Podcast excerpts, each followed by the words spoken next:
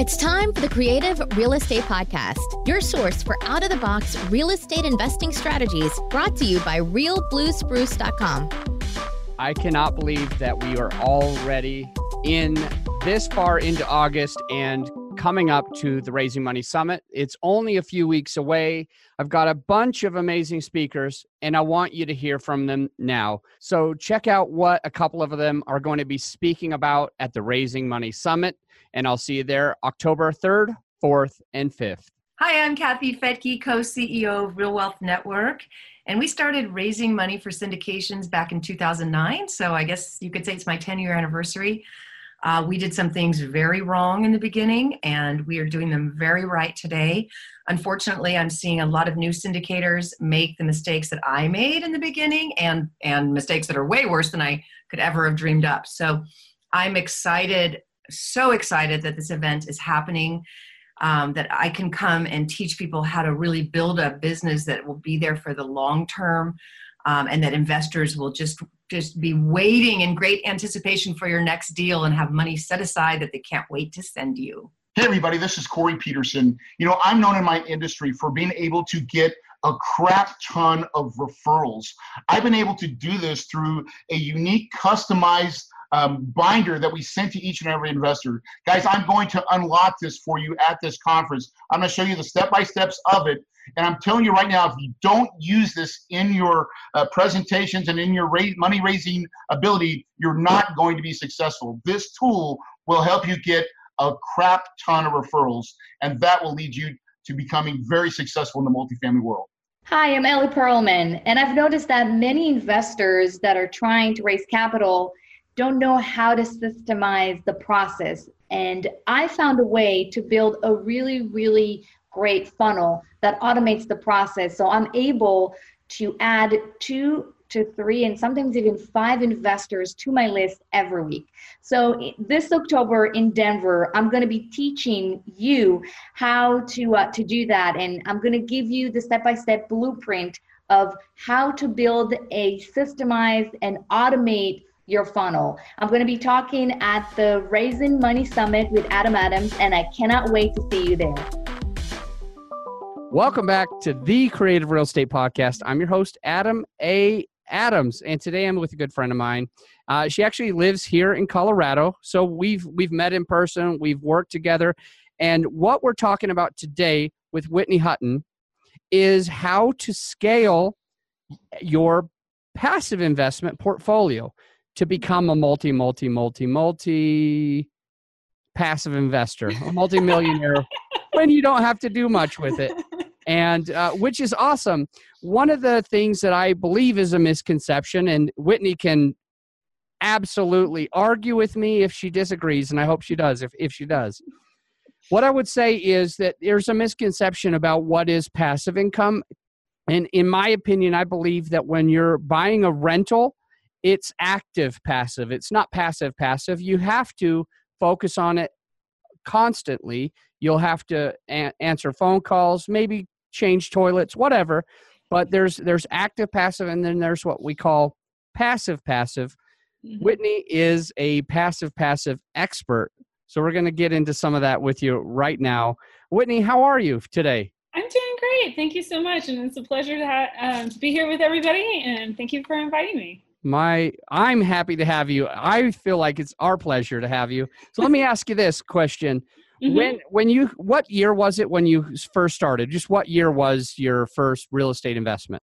Uh, my first real estate investment was a single family personal home in 2002 and um, you know like most people i became an accidental landlord um, the person I purchased the house with, the relationship dissolved. I found myself in a position that I could no longer afford the mortgage. So I gathered up three or four roommates, put them in the house, and then uh, rehabil- rehabilitated the house over the next 11 months and sold it. Uh, and that was my first foray into real estate. So in 2002 was your first real estate investment how were you feeling when you were getting involved what how were you feeling when you were about to get into this what was kind of going through your mind there well i um I was overwhelmed on several fronts. Um, you know, particularly the circumstances of which I was entering the transaction, but just learning the whole real estate, the the language, um, everything. Putting down so much money. I mean, it was just it was it was foreign to me. Um, on that first transaction, though, uh, in hindsight, what I didn't realize, I actually didn't use any of my own money. I had 103% financing. I had borrowed $7,000 from a family member. And so, really, at the end of the day, I had zero of my own money in that deal. 11 months later, I was able to cash out with 52,000 in my pocket and live for free the whole time. Okay, so one question, and wow, no money down. 11 months later, if I remember you what you said correctly, 50 plus thousand sitting in your pocket. Yes. You have big pockets. no, no, no. Okay. All right. I have bad jokes. That's what happens when you're a father. You get dad jokes and they're bad jokes. All right. So let me ask you this. Um, really, as you were getting involved into this, you said that you were originally nervous that you were putting, quote, so much down. Um, so what so what did that mean when you found out that you actually didn't have to put any down? Was was I mean, I, I'm a little bit confused. I just want to straighten that out so I understand. yeah Yeah. So, uh, and I work with, um, you know, investors now that uh, and that are going through the same emotions that I had when I purchased my first single family. It's they look at the overarching price tag and say, wow, um, you know, at this time in my life, $171,000 um, was a huge investment for me. It's probably one of the largest investments I, at that time, up until that point in my life, I was ever going to make. Um, and I was also using leverage. And what I didn't understand at the time was how the, the exact leverage that I was using and how that would actually um, potentially lower my risk. Now, we all know what happened a few years after 2002. Um, you know, at that, before, um, you know, 2006, 2008, I mean, people, anybody with, that had a pulse and a, you know, a heartbeat walking around, they could get a loan. Um, you know, the, the lending situation has really changed at this, um, you know changed um, drastically you know uh, uh, since then. However uh, that now that looking back with my experience that was an amazing situation that i was able to purchase that home that investment um, leverage income that i was getting from tenants forcing equity through the rehab and then being able to reposition the house 11 months later with cash in my pocket. And then when you go back and you pencil out the finances, everybody in the house was paying for my housing over the course of that 11 months. And I was able to actually put 400, um, about $400 a month in my pocket. Awesome. $400 every single month, just kind of passively going into your bank account. I want to ask you on one of the things that I heard you say that I would say 60% plus people that heard it had had something inside their brains kind of say that's there here's some dissonance here. I'm not used to hearing this. This is something new. Um, so i'd like to give you the opportunity to elaborate on it a little bit and that was that leverage lowers risk. Yeah. So uh, it lo- it can lower your personal risk if you use it properly over time. That is, I didn't have 171,000 of my own dollars in the deal to lose. I was using other people's money. Now, uh, you know, when you're buying a personal residence, and most of the time, you know, with conventional financing, up to your first, you know, 10 positions as a single owner or 20 if you're married, you are writing a personal guarantee on that loan.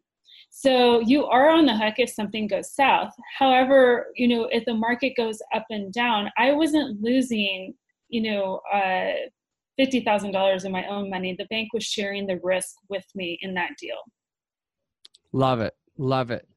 Yeah. So I agree with you a hundred percent on, on, on that. And I mean, I, I can elaborate or I'd love to elaborate. I don't yeah. want to spend too much time on it right now, but I, I 100% do believe that that most people say that it's risky when you have a high amount of leverage.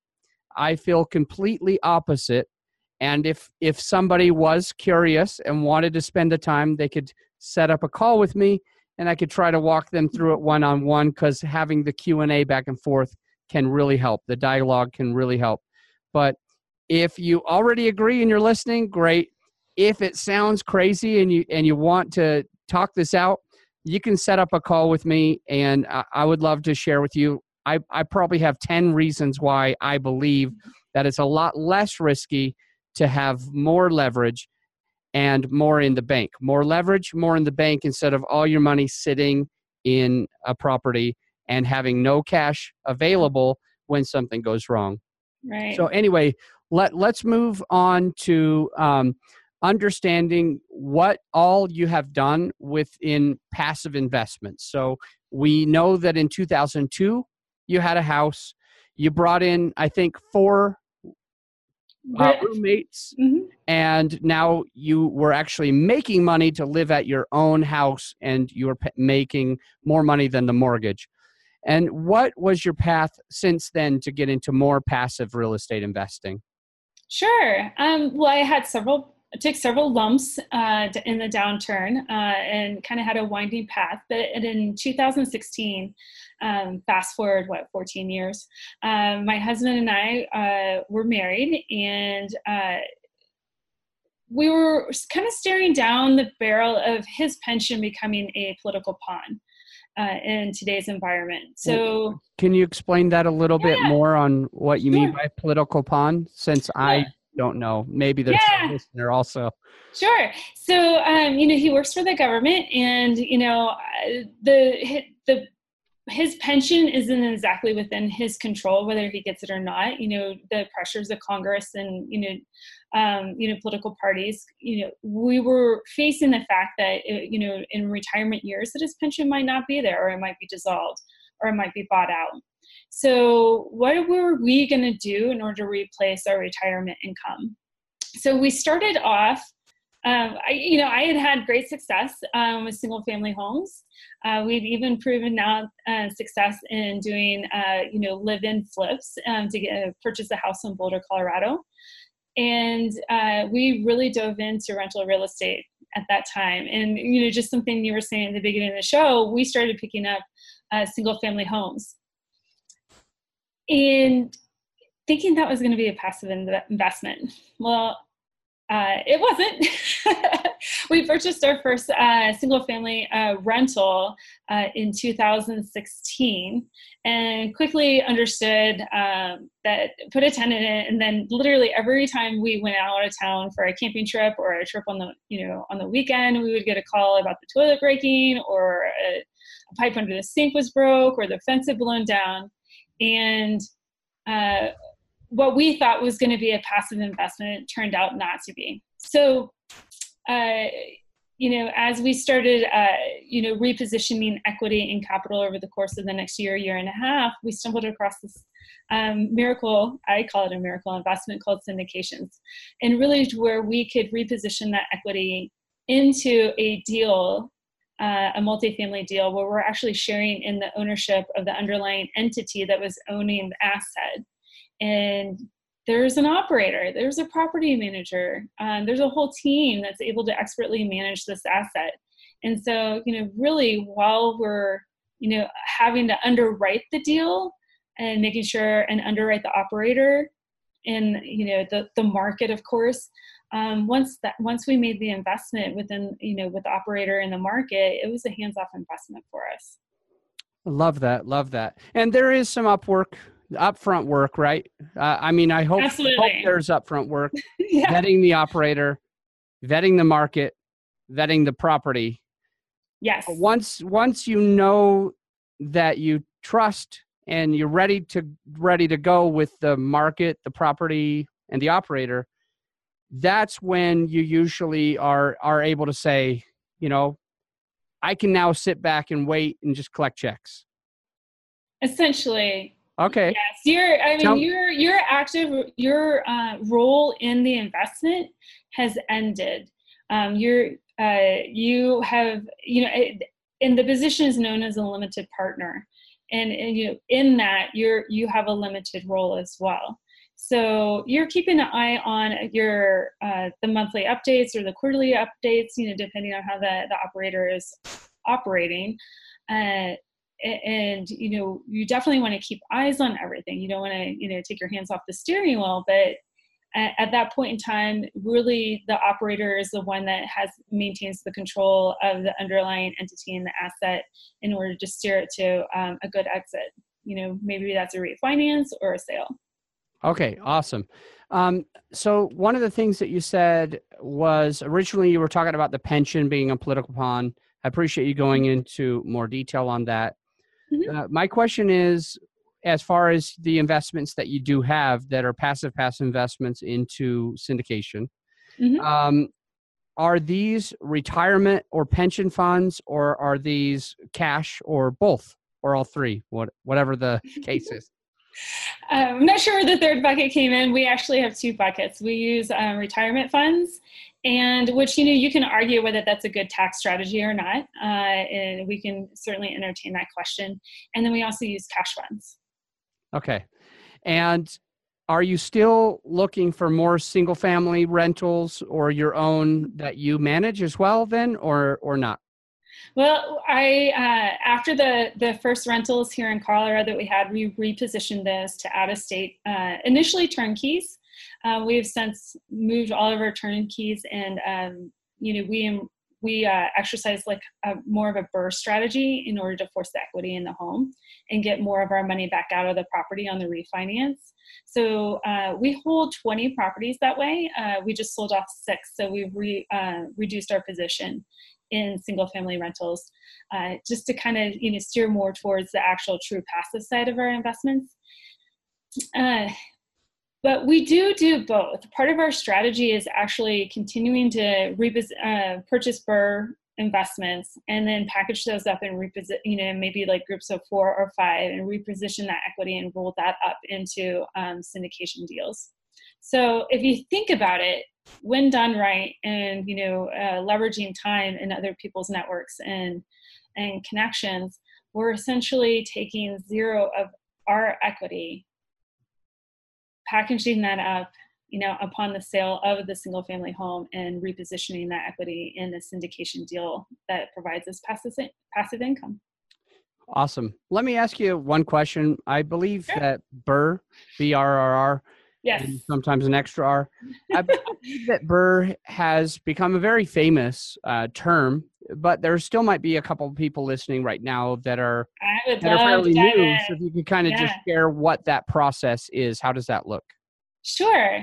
So, um, you know, for anybody that understands what turnkey is, a BRRRR investment is actually you're entering the, the acquisition of the property at an earlier stage. So you're buying the property in a distressed state. Now it could be physical distress, financial distress, or maybe even there's an emotional distress. Say like the, the, the owner of the property is going through a divorce or there's been a death. Um, so you're entering the property, um, you know, hopefully buying it low you're rehabilitating the property to force the equity to a higher um, after repair value or known as ARV. And then uh, if you purchased right, you're then, once you tenant the property, you are then going to refinance out your money. So a good example would be our actually our last property um, that we're actually in the pro- uh, process of, of, repositioning. I'll tell you actually a real deal. We picked it up for seventy one thousand dollars uh, we put it was a landlord that actually was done managing it. Um, the cool thing about this property is that he didn't see the potential to put in a third bedroom. We spent eight thousand five hundred, um, fixed up just you know, some cosmetic things around the house, added a third bedroom. So we forced the equity up to one hundred fourteen thousand dollars. Now we're going to be able to refinance pretty much all of our money out, save for about eleven hundred dollars. So we now own, own a house that's $114,000. We own it for $1,100. That's all of our money, including, including all closing, closing costs that we have in the deal. And the tenant is paying $1,100 a month to live in that property. Okay, so you get your entire investment back every mm-hmm. single month. yes. That's amazing. All right, right, so so to recap, BRRRR is B R R R R. You said you buy it low, buy, rehab, it, rehab it rehab to it. to increase the value, rent it out, Right. refinance your equity out, and just repeat the process with not Mhm. too much of your money sitting in any one house at any one time. That's really Correct. that's really really cool. Thank you for going over that. Now, I have one last question before we get into the final five. I'm new. I have let's just say five hundred thousand dollars that I could find a way to put it to work. Mhm. And my goal is to increase my passive income to scale my passive portfolio. Mhm. What's the best path in Whitney Hutton's view? I, if you're sitting on five hundred thousand dollars at equity, um, you know, eight percent, you could generate forty thousand dollars by you know, see, you know, putting into other people's syndication deals right now. And think about this: depending on the deal, if we have a deal that's say a two x multiple, which is pretty common these days, you know, returning eight percent preferred every month, um, which most deals are somewhere between eight to ten percent that I'm seeing right now. And you have say a You're make- 70 30 You're making me look bad because we we sometimes see six, seven, and eight, and now you're saying eight to ten. So nobody We're wants to invest with me anymore. All right, no, but keep, Anyway. keep going. I love it. I love it. But let's focus on the equity multiple because Okay. really you know we can we can go into the nuances of the preferred return if there is a preferred return you know when does the split happen but really at the end of the day the equity multiple if we're looking at a 2x equity multiple and an exit at five years you're taking that $500000 and in five years making it a million dollars And then where are uh, you are you going to do that five more years after that, how much does it? How much is it?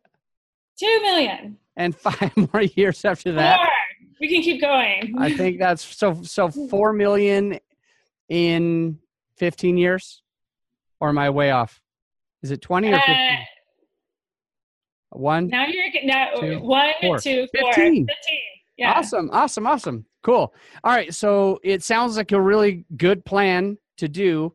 Um, what I want to ask you is I've got this 500 grand and and I believe you skipped over a lot of stuff where you went from I have the 500 grand to I'm just going to put it into um, some deals that other people are running. So what do I do to find out where I'm going to put that money? How do I figure this out? How much money do I put in how many different deals in your opinion? Oh, wow. That is a great question. I mean, this gets back to, you know, what is your your risk tolerance? Um and you know, what your diversity, like how many markets do you want to be in? You know, what type of assets do you want to be in? Do you want to be in all multifamily? You know, uh do you want to do some self-storage? So we could really pick that apart.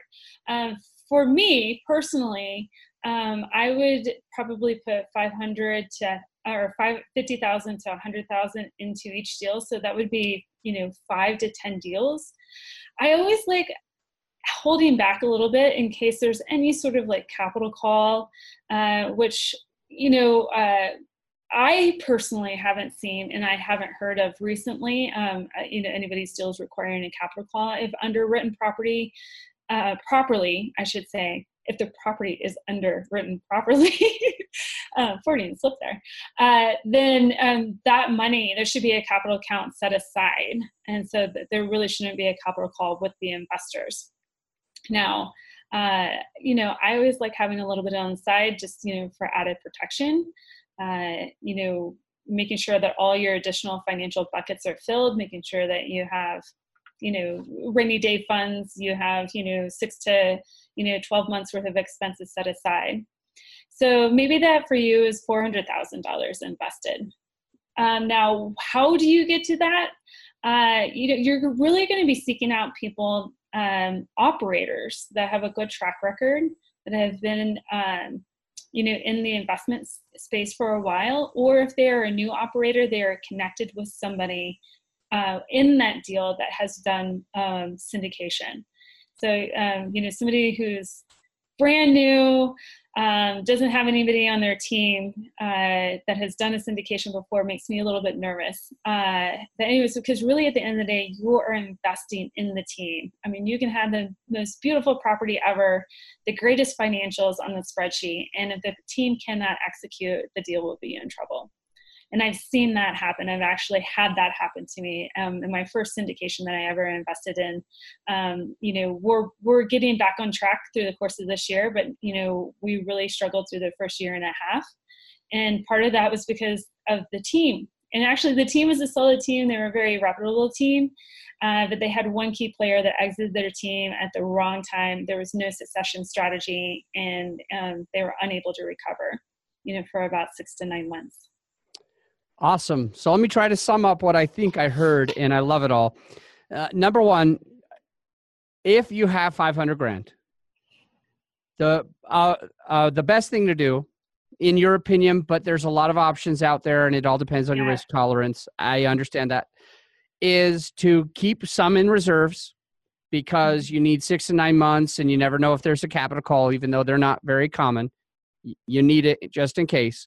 So perhaps to put 400,000 of the 500,000 out into deals. And in order to do that, what you need to do is really vet the operator, understand who they are, make sure that they have a track record, and you would suggest putting somewhere between 50 to 100 on each one. So you're in at least 5 deals. Is that right? If you're first starting out because you're going to really learn in that from my experience in that first round, or you know, I would say across the first round, if you're able to pick up five to eight deals, you're going to learn really fast. Like, what do you like? Multifamily, self storage. They're all going to have different structures. Um, you know, some assets are going to reposition faster. I mean, I have a couple assets that are looking to reposition in three years instead of five. So, uh, yeah i mean it's, it, there's just a myriad of ways of doing this. I think that the most important thing to understand is to put the money to use for you and whatever that looks like and whatever you're comfortable with. Awesome. What do you do whitney uh, yourself when looking at when you said I, I heard you say something about potentially diversifying in multiple markets. Um, so what do you do? What's your strategy there? Um, Great question. So I am currently in four different markets. Um, I have a single family portfolio in Indianapolis and Kansas City. And then the majority of our um, multifamily assets are in Greenville, South Carolina, and then uh, Texas. So we're looking at geographical markets, um, different sizes of MSAs, the metropolitan service area different industries that are feeding those markets.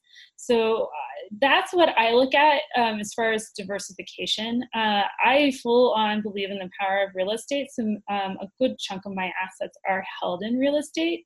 You know, one can argue even diversifying into stocks and notes and, and the like um, of that but really just looking at the markets i don't want to have like all my um, investments tied up say like in the military market. You know what happens then if bases start closing across all those assets?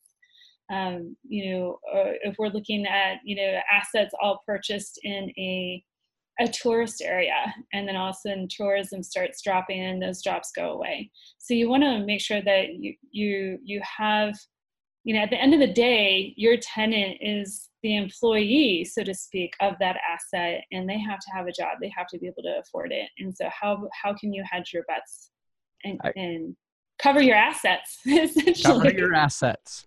I got a lot of value from what you just shared, talking about the four markets that you're in. I believe mm-hmm. that the listener got a lot of value as well. Let me um, dive deeper into the specifics of you choosing those markets. I believe that you mentioned Texas. I don't remember the city. You also remember, I remember you saying Greenboro, Greenburg, Green something. Greenville, South, South Carolina. South Carolina. You also yeah. said Indianapolis. And you also yes. said um, Kansas City? Yes, Kansas City, Missouri. Okay. Mm-hmm. On the mm-hmm. Missouri side.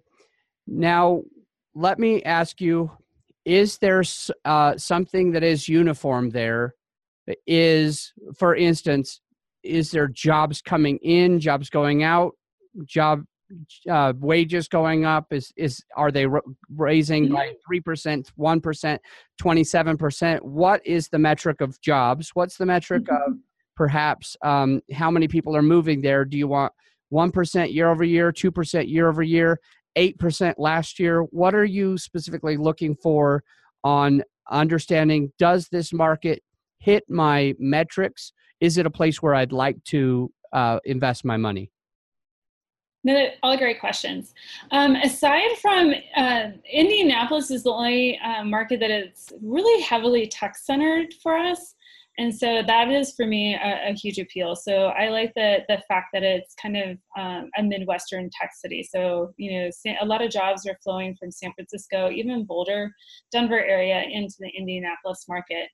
Um, and it's affordable. So oh, to kind of wheel it back um, we definitely are looking for year year over year growth in uh, jobs income and the population so making sure that the population is not contracting. So you know even though you might have people having you know making higher wages but if if the the population growth is dropping that's not a good scenario for you. That means you have less of a tenant pool to pull from. So as far as specific numbers you know we're trying to hit you know three to you know obviously like you know there's some markets that are growing 8% year over year.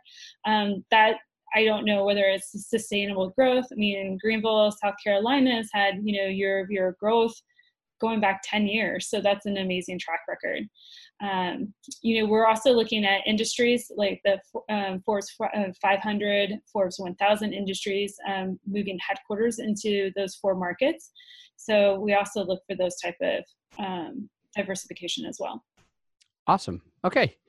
Perfect. What other parts did we miss so far, if any, as far as when when we're really talking about wanting to scale our real estate, our passive real estate portfolio?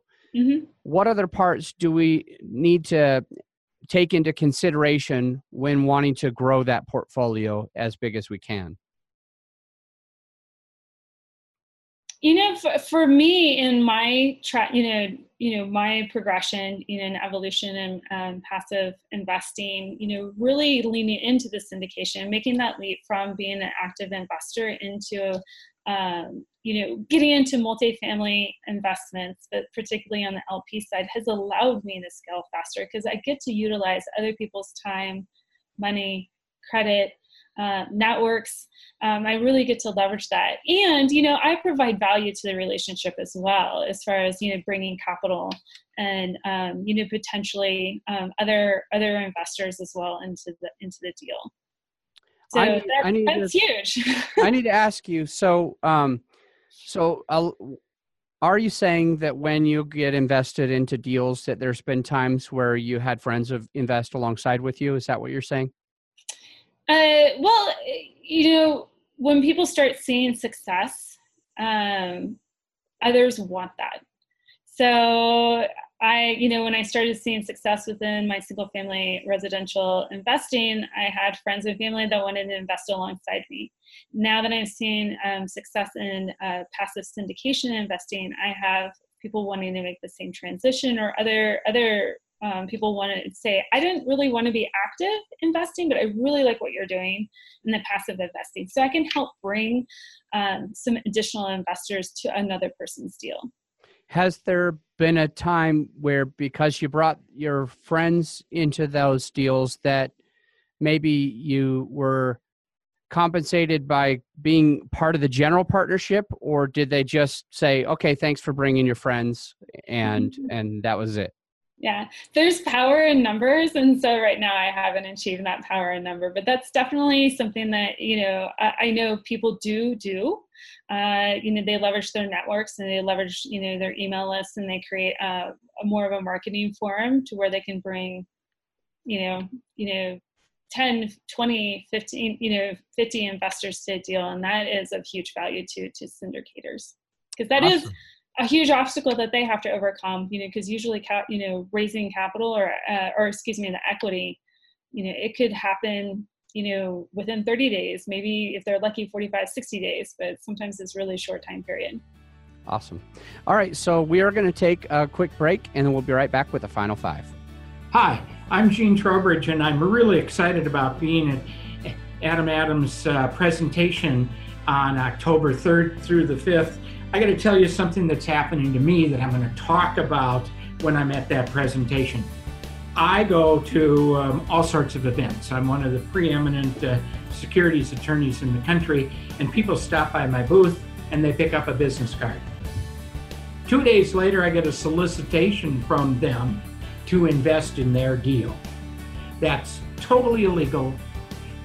I need to tell you about how you should not do that. My best legal advice to you is don't do that. You don't have a pre existing relationship with me. You don't have a substantive relationship with me. I'm going to talk about all that. And it's not just me you're soliciting illegally, it's all the other people that you haven't built the right foundation with before you go ahead and ask them to invest.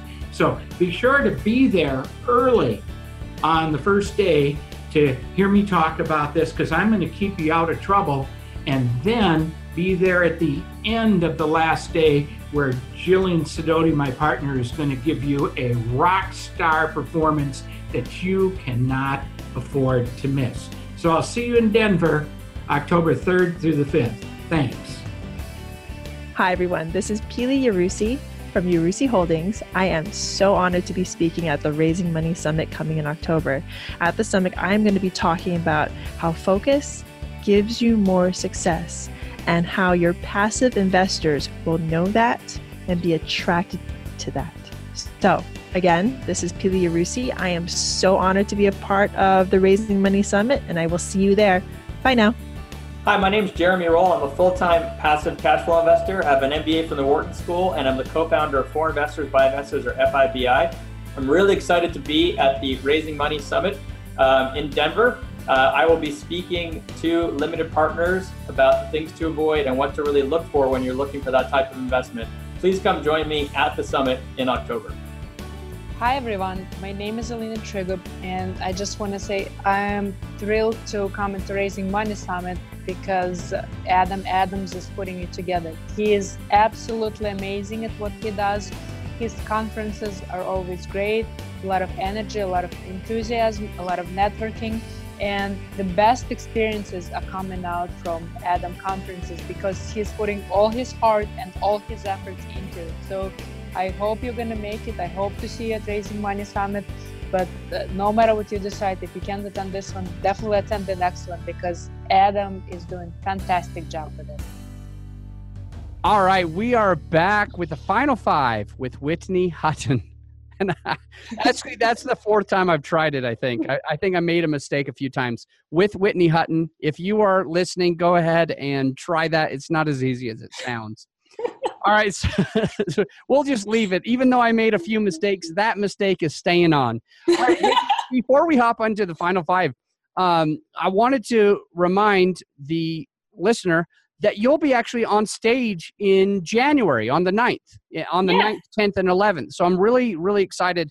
So what we're doing and what we're trying to do is put on the biggest, the number one largest all women event on the 9th and it's something where it's a movement not just an event. So we're trying to create like what i've seen when i go out to other conferences is zero or sometimes one maybe at most two women on stage ever. And i've been to dozens and dozens and dozens of conferences like a lot. And so what we're working on is trying to change that trying to create a movement something that we all can get behind. So if you're listening and you're a male or a female, it doesn't matter. Find a way to to let your friends know that there is going to be the biggest all women event on January 9th. And then on the 10th and 11th, it'll be co ed. So there'll be men and women. And Whitney will be on stage at both parts of the event, the all women and the co ed. So we're really excited to have her. She is, what she's doing is incredible. All right. So thanks for letting me take a, a second and so the final five with Whitney Hutton is number one, what's the most creative deal you've ever done? You know, I you know, putting some thought on that, I, I I would like to actually call attention to the strategy that we're using in order to acquire capital for syndic- uh, syndications that we're investing in, which is utilizing the uh, a, a BRRRR strategy to build up or force equity within the portfolio, sell that off, and so essentially, we're using the, the equity in the property to fund our down payments into the syndications. Okay, perfect. And where were you? What's a book you recommend? That's the next one. What's a book that you a recommend? book. Uh, my personal favorite is the one thing. I my real estate Is that Gary Keller? uh, and Jay Papasan. Yep. Okay, okay. So, yeah, my real estate investing took off when I really started embracing the principles there. Love that. Where were you five years ago? What was it? What What was uh, your path uh, five years from today ago? Well, where was I five years ago? I was working as an operations and training manager for a retail chain pharmacy, and, I was pregnant. so, not even thinking about real estate. Awesome. Um, where I'm going in the future, um, you know, I'm beginning to live into that vision now and transitioning to out of traditional full time employment and working more as a real estate professional. Um, and I'm so excited to do that. My my little one's um, birthday is tomorrow. Yay! And so I get to spend more time with Five years old. Actually, she's seven. So Oh, okay, okay. yeah, I mean, I kind of cheated on the five years ago a little bit, but yeah. Approximately, and that is fine. No problem. Approximately. All right. So, what does it look like five years from today? Five years from today, Mhm. ooh, uh, I would, you know, just really, you know, kind of like what you were describing, you know, living into um, the women's movement that we're trying to to grow and cultivate, and I really just am so um, fired up in, in, you know, building a, a movement that empowers women to take control of, you know, um, their health, their wealth, and just living financially free for themselves and their families. I love that. Love that. Thank you so much. All right. So, the next question is How do you give back? Well, I train others to execute on the same strategies that my husband and I have been using to invest uh, over the past few years. And we also volunteer with our community and we participate in the Foster Adopt program. Awesome. And finally, the last question is how do people find you? If and besides coming to the January 9th event and meeting you in person, if they want to reach out to you ahead of time, uh, how do they find you? What's the best way? Yeah, absolutely. Um, you know, people can reach out to me on Bigger Pockets. Uh, I'm on Bigger Pockets. I, you know, write and um, blog uh, blog there as well. Um, you can also find me at Good Egg Investments. Thank you for coming on. I really, really appreciate your time. And until next time, my friend, think outside the box. I'm grateful to have you as a listener of the podcast. Please, if you'd like to meet in person, make sure you grab your tickets to the Raising Money Summit, which is October 3rd, 4th, and 5th. So it's coming right up. It's already August. I can't believe it. So the Raising Money Summit is going to be here in just a few weeks. Grab your tickets. Let's meet in person. You'll get a ton of value. So I can't wait to meet you there.